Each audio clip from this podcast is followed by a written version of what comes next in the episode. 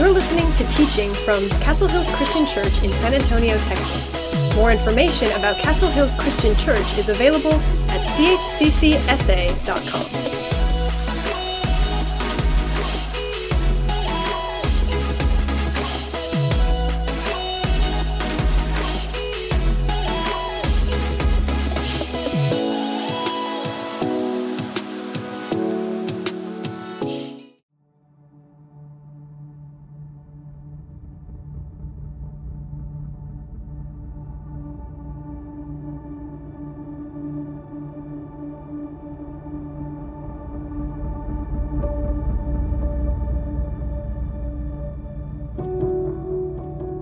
Dear Church, this is the message from the one who is the first and the last, who is dead but is now alive.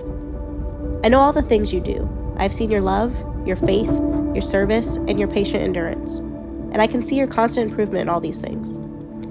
Go back to what you heard and believed at first. Hold to it firmly. Repent and turn to me again. I correct and discipline everyone I love, so be diligent and turn from your indifference. Anyone with ears to hear must listen to the Spirit and understand what the Spirit is saying to the churches. I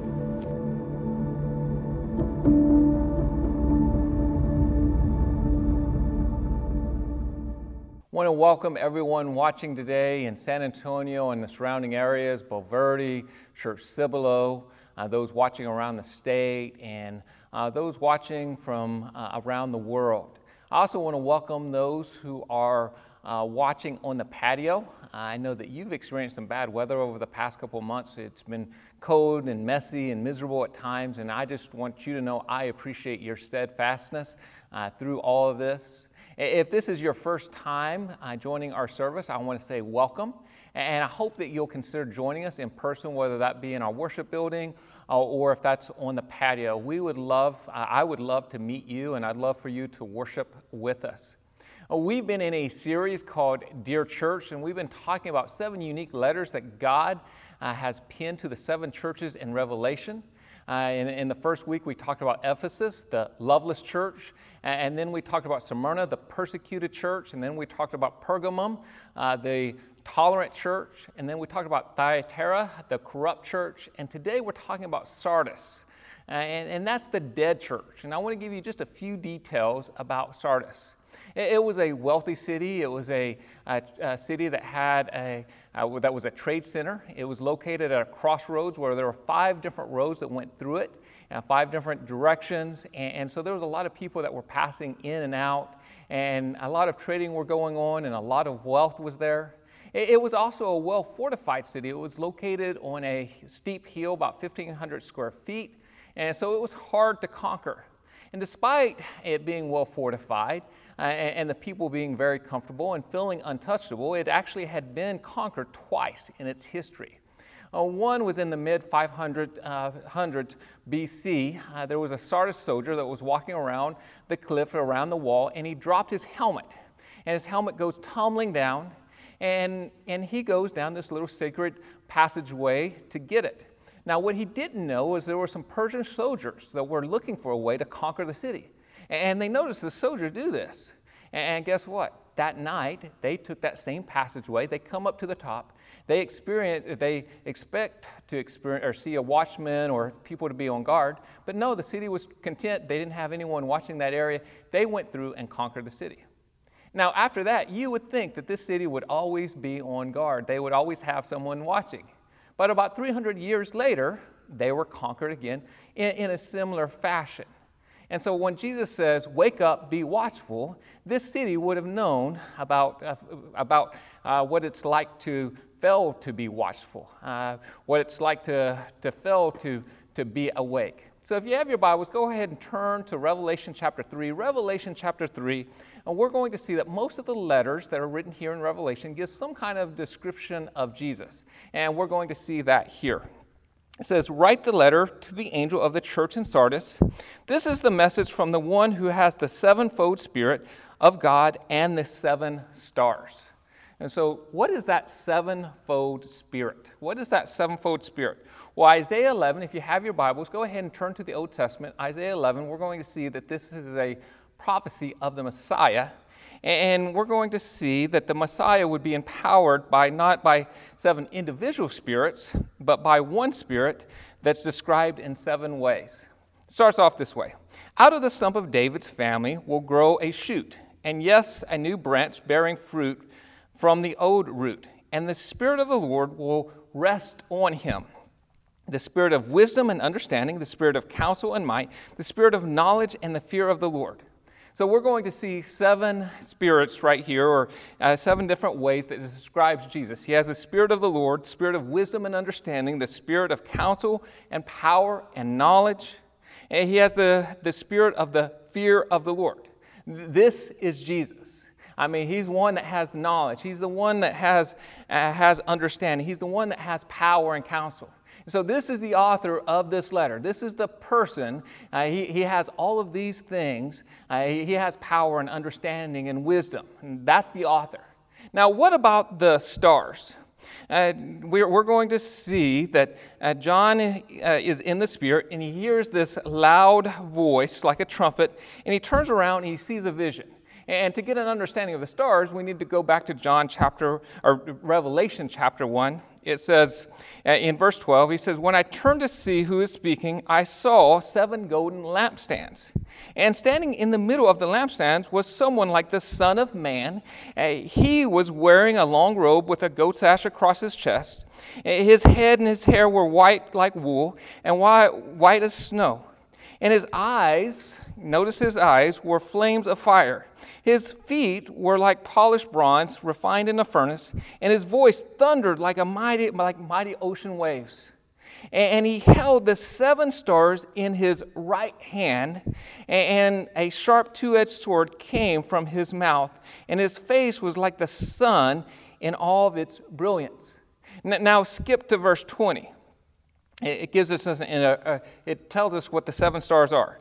This is the meaning of the mystery of the seven stars you saw in my right hand and the seven golden lampstands.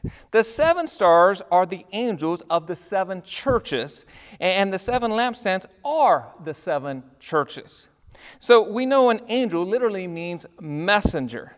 And that leads us to a question Are these human messengers or are they heavenly beings? And some scholars have suggested that every church had their own little guardian angel. Now, that's possible uh, that, uh, this, that this angel would oversee and protect this church, but it's also possible that these may be pastors or bishops uh, of these churches and, that, that we see here. And as a pastor, they're a messenger to the church and that's responsible for faithfully preaching God's word to them. And, and John's vision shows us that each, uh, pastor, or each pastor is being held in, in God's right hand. So let's continue reading in this, this letter. Again, Revelation chapter 3. Uh, we're going to see it verse, uh, still in verse 1. I know all the things you do and what you have a reputation for being alive. But, notice this, you are dead. You have a reputation for being alive, but you are dead. Wake up, strengthen what little remains, for even what is left is almost dead. I find that your actions do not meet the requirements of my God. Go back to what you've heard and believe it first and hold on to it firmly. Repent and turn to me again, and if you don't wake up, I will come to you suddenly as, a, as an unexpected, as a thief. And then it says, Yet there are some in the church in Sardis who have not soiled their clothes with evil. They will walk with me in white, for they are worthy. All who are victorious will be clothed will be clothed in white, and I will never erase their names from the book of life, but I will announce before my Father and his angels that they are mine. Now, normally, Jesus starts off by commending the church and saying, You're, you're doing this good, and, and then, he, then after he says, Good job, then he normally gives them a rebuke or gives them a correction of some type. But with this church, he doesn't do that. He starts off right away and he says, You're dead. You need to wake up. You've got problems. And you may have a good reputation for being alive, but you're not. And what I find interesting in this church is this church really doesn't have problems. If you look at the other churches, they had false teachers. They had the throne of Satan. They were known to be the city of Satan. They had Balaam. They had Jezebel. They, they had, there, there was no synagogues of Satan mentioned here. There's no persecution. There's no false teachers. And what I think you see here in this church is this church is content. I mean, they, they, they feel good. Uh, everything's going well, and, and they have this good reputation for being alive. But guess what? They're not. And Jesus calls them out for it. See, life was so easy for this church if they, they, they could just kind of keep on going through the motions, but they were completely dead. And there was an artist one time that, that was requested to, to paint a portrait of a dead church. And so he spent several months working on this, and, and he finally finished it, and he uh, brought it to the gallery. And it was covered up with canvas, and, and uh, the question was asked well, what does a dead church look like? And several people said, oh, well, it's probably the lawn has weeds, it's not maintained, the building's probably falling apart, it probably has broken windows, it, it probably looks, just looks really ugly on the outside, maybe it has some graffiti. It's just not taken care of. And, and then uh, the portrait was revealed. And to their surprise, there was a gasp. The, the, church, the church that he painted actually looked magnificent. The, the lawn was manicured. Uh, the, the, the building looked just amazing. It was just a beautiful, beautiful picture. And they said, we, we thought that you were told to paint a dead church. And he said, I did. I painted a dead church just because you look good on the outside, just because your facilities look good, just because everything looks good, doesn't mean that you're alive.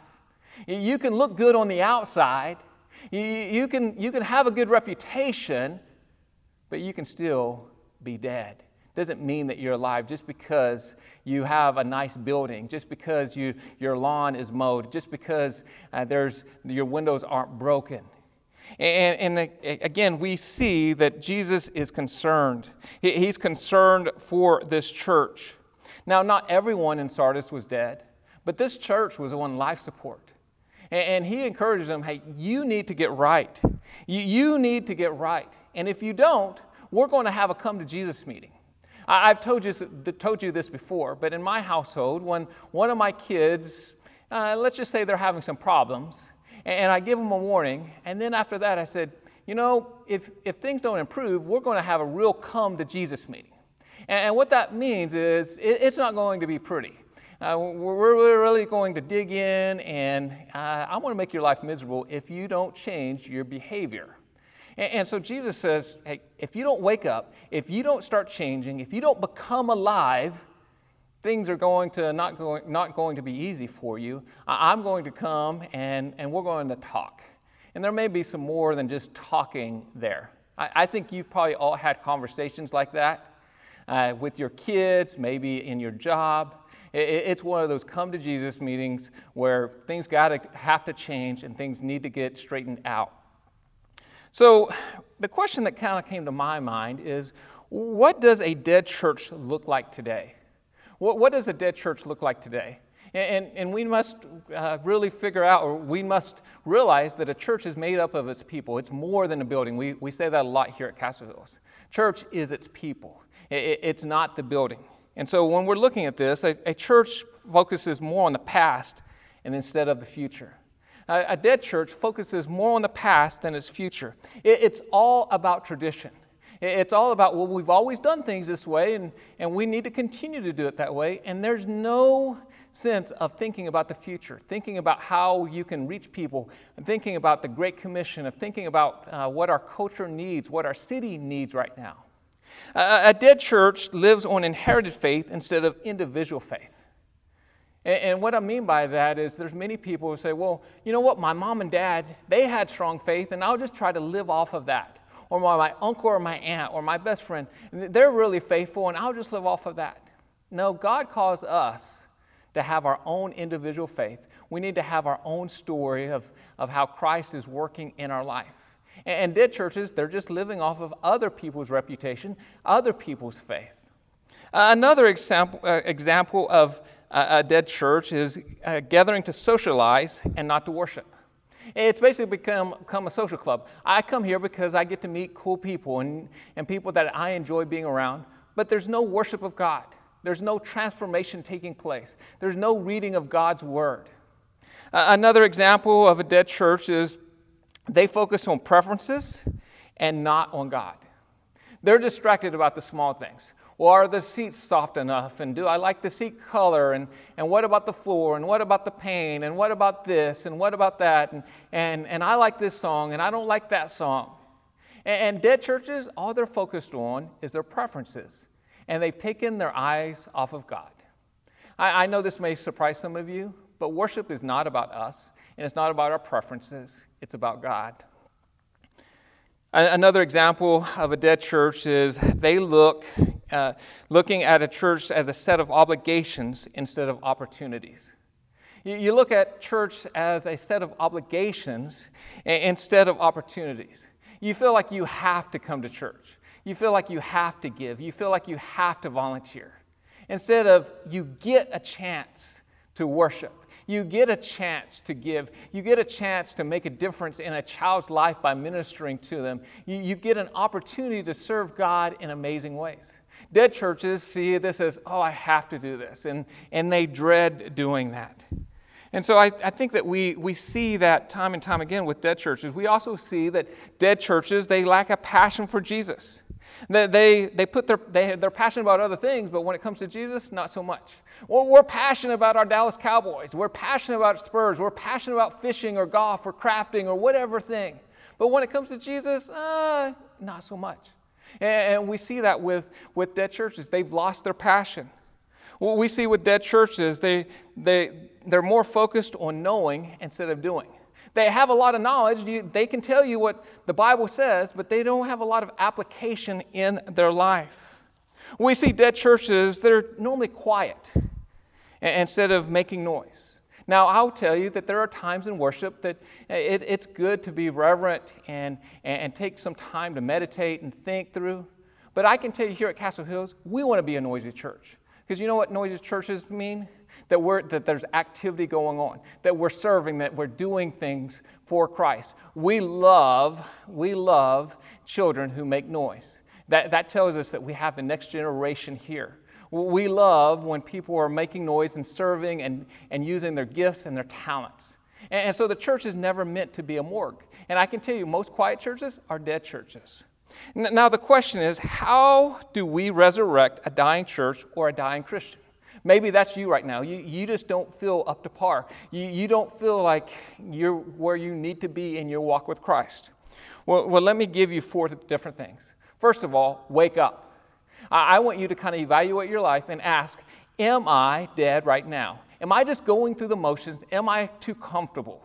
Secondly, repent.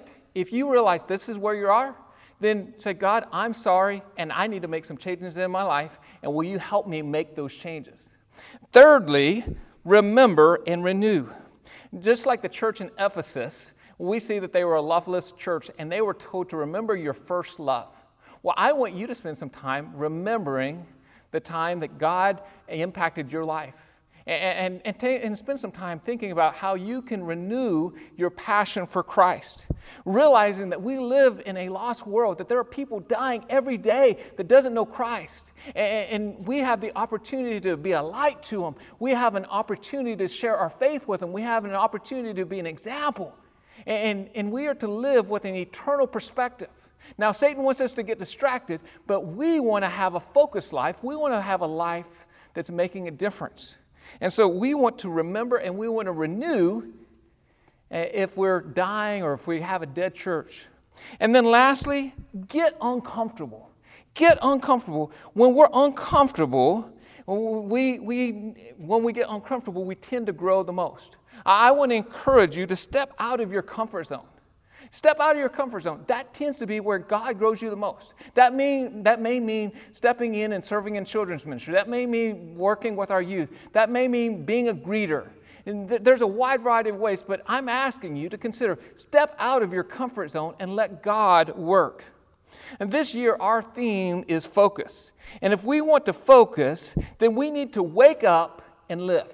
Wake up and live. If I could narrow down this sermon just to one basic thought, I want to encourage you to wake up and to live.